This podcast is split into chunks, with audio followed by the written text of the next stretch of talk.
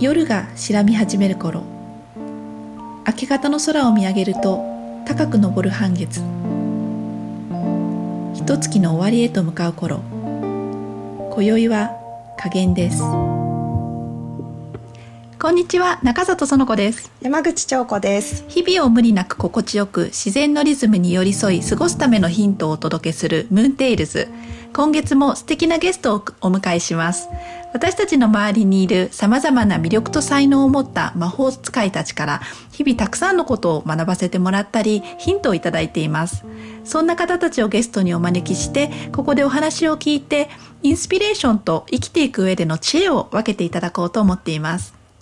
今日のゲストは発酵お料理や薬草のスペシャリストであり五感や腸内環境で実験をしながら豊かさと多幸感を追求し体現する井口泉さんです。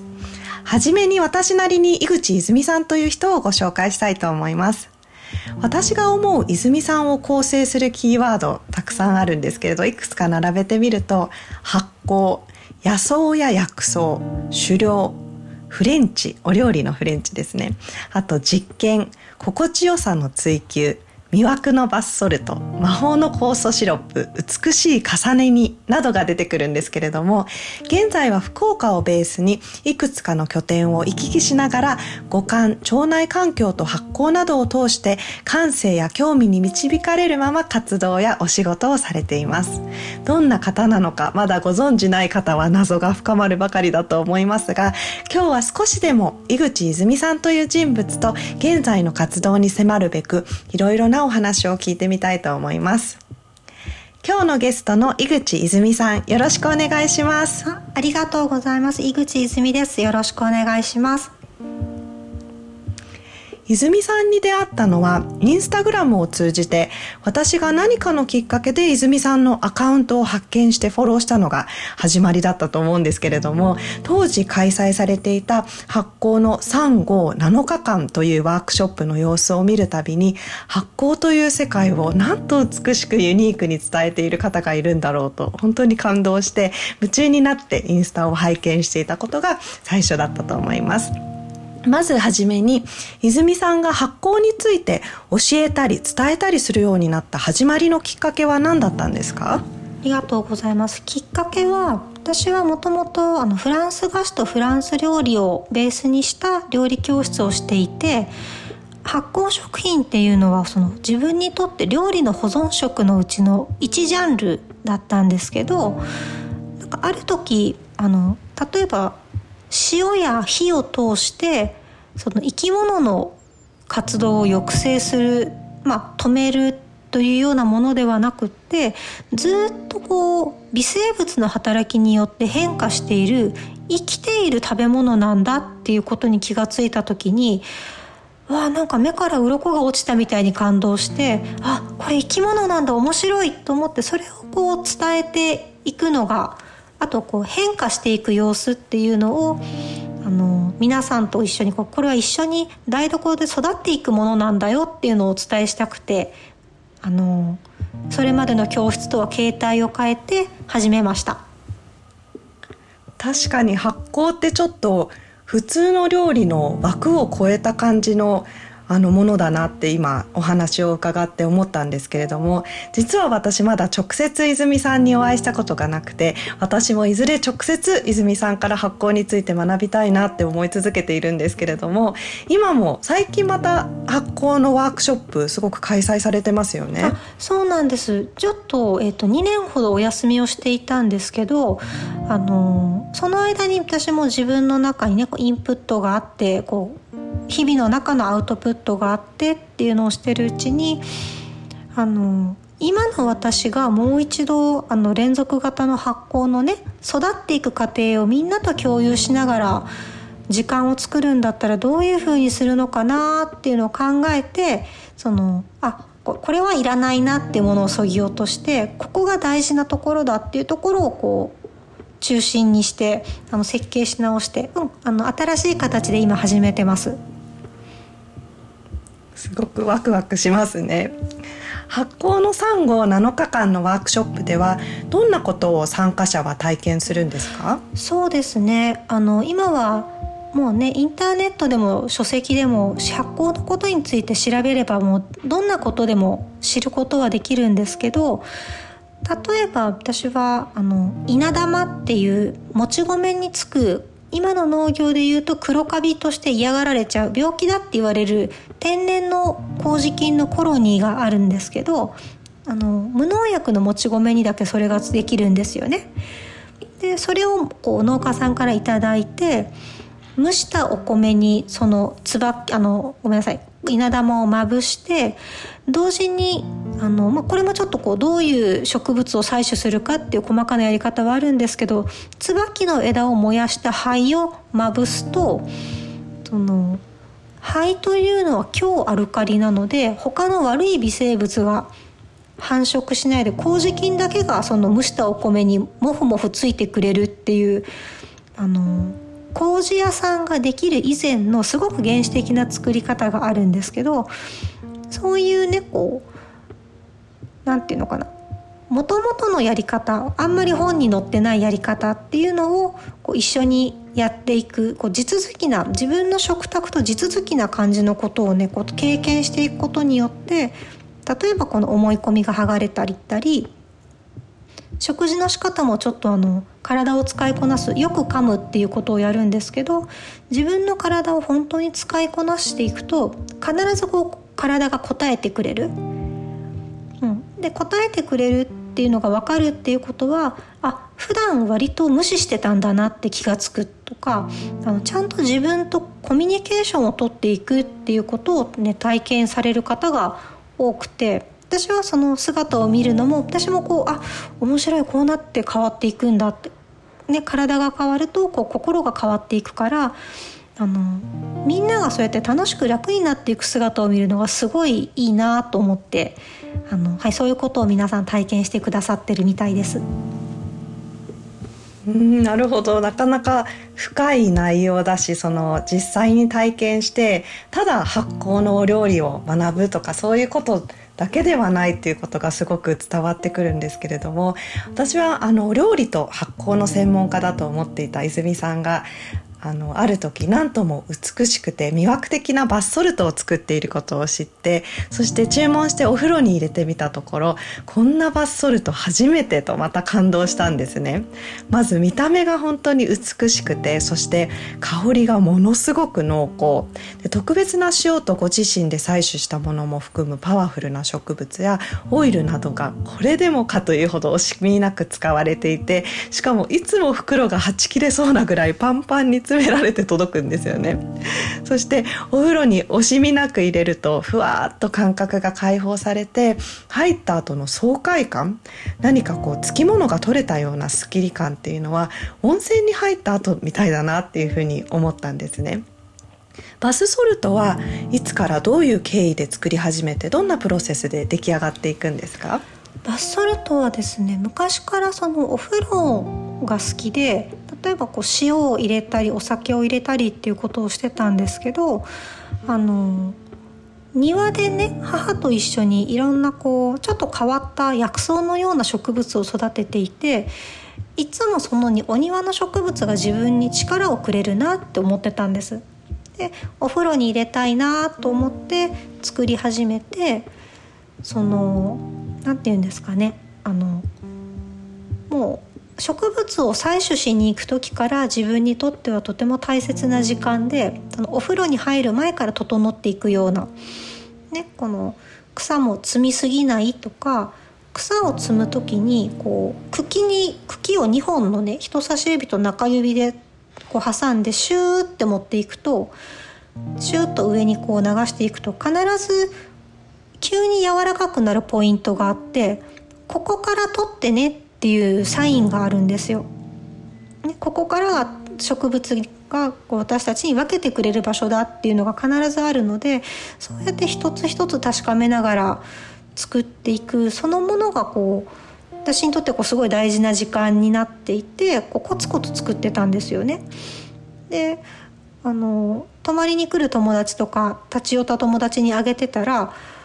こんなの作ってるの？みたいに言われてあのちょっと分けてほしいってネットに出してみたらって言われて自分にとってはねそんなにこう何て言うんですかねあの仕事ではなかったのであそうなんだ喜んでもらえるなら出してみようと思って出したのが始まりです。なんかやっぱりバスソルト作りも本当に感覚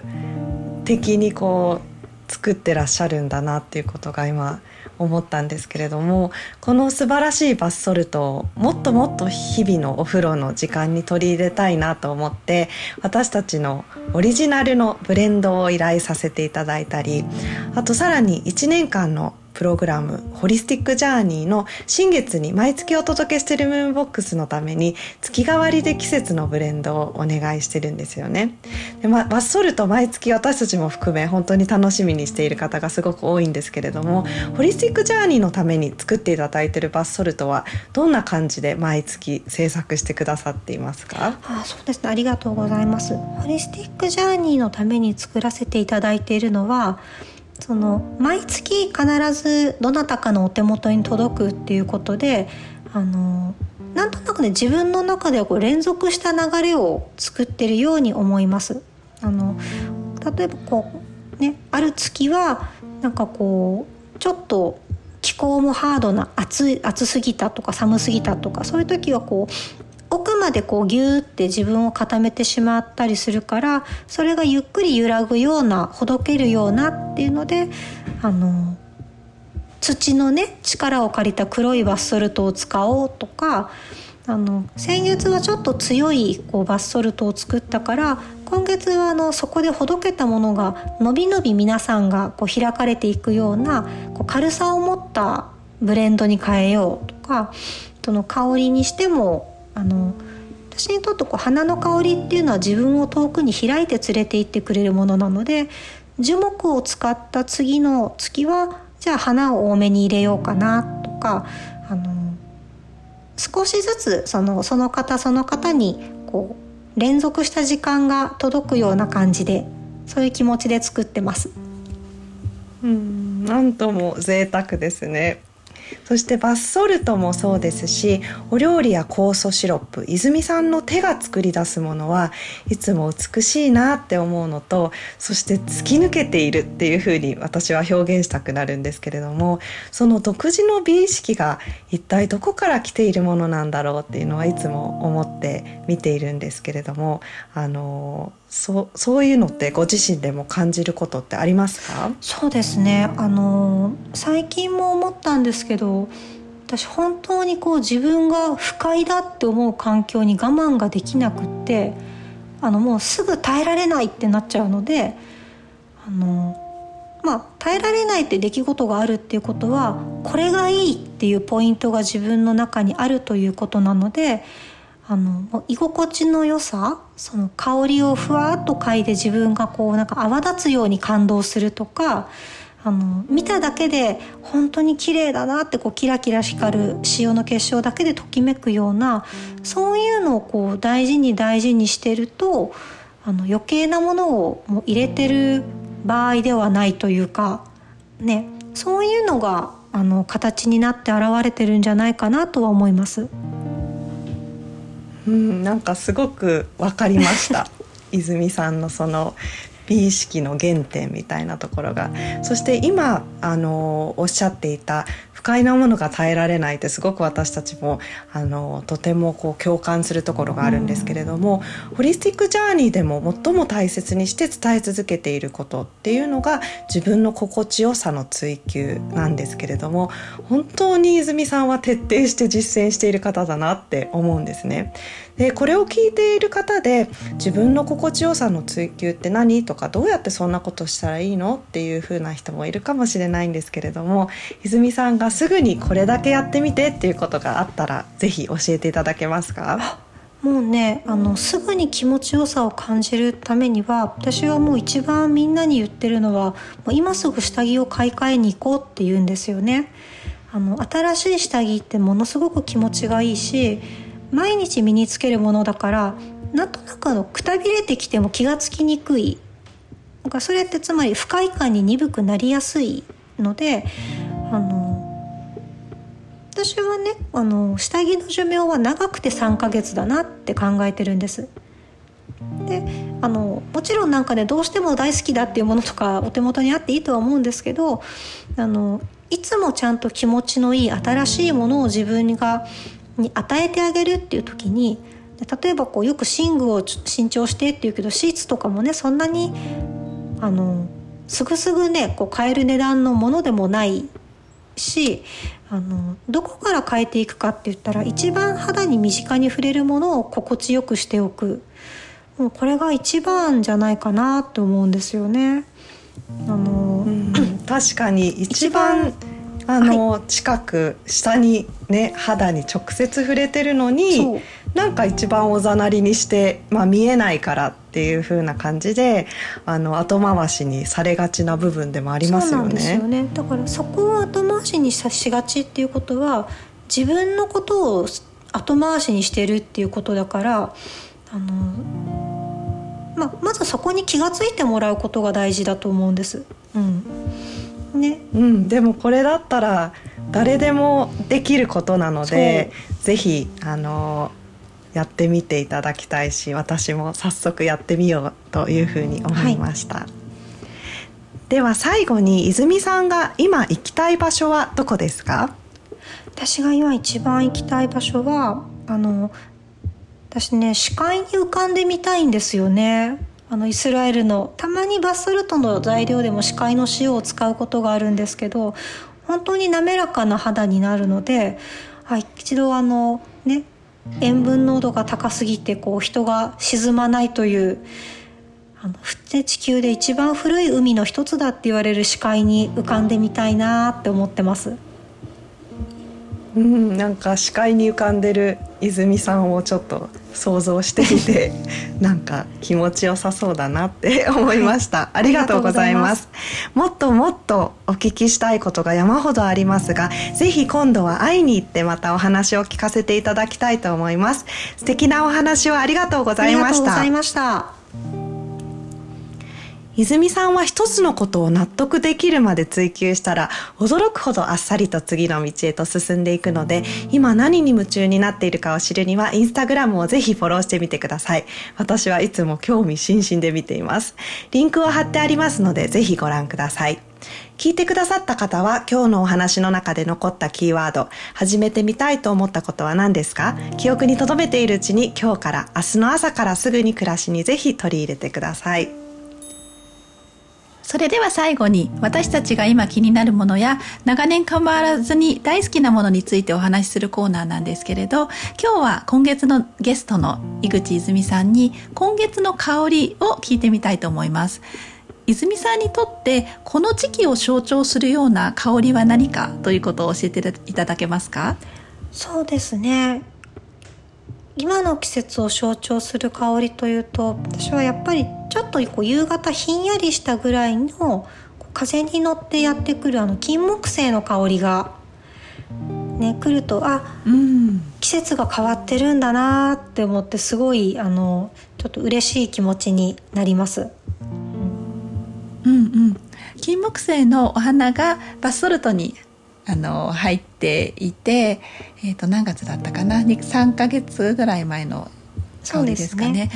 確かお茶と一緒にブレンドされているものでその香り嗅ぐだけで本当にこう鮮やかにこの秋らしい空気っていうのを思い出すなというふうに思ったんですけれども、うん、泉さんこの金木犀の香りにまつわる何かあの思い出みたいなものってありますか？そうですね。私はあのやはり子供の頃に家の庭に金木犀が植えてあったので夕方こう帰ってくる頃にちょうど香ってくるっていうので何かねあの家に帰った時の安心感や安堵感っていうのと自分にとって金木犀の香りがセットになってるんです。そう。だからすごくあのあの香りを嗅ぐとこう子供の心になってねこう安心するなっていうのがあのそういう気持ちでねあのバスソルトの時も作ってるんだと思います。うんうん。なるほど。そうですよね。香りってなんかこう幼少期の記憶だったり思い出みたいなのをこうパッと思い出させるんですけれどそれがそのあの自分が幸せな気持ちというか守られてるっていう気持ちになるのかなと思いますね。泉さんのあの作られるバスソルトもやはりあこの香り懐かしいなっって思う香りが私は時々あったりするんですけれどこれもきっとあの他の皆さんにとっては懐かしい香りだったりとか新しい香りだったりとかいろいろな気持ちの受け止めがあるんだろうなっていうふうに想像しています。ありがとうございます。泉さんありがとうございました、はい、ありがとうございました。グリーンライフホリスティックでは月の満ち欠けの4つのフェーズにまつわる診断テストを公開中です。7つの質問に答えて今あなたをサポートしているのはどのタイプの女性像なのかを診断します自分が生きたい人生を自分で描いてそれを毎日生きるためのヒントにしてください。このエピソードのページに診断テストへのリンクを貼っておきますのでぜひお申し込みください。次回のムーンテイルズは新月に月の満ち欠けを象徴する4人の女性像のお話です。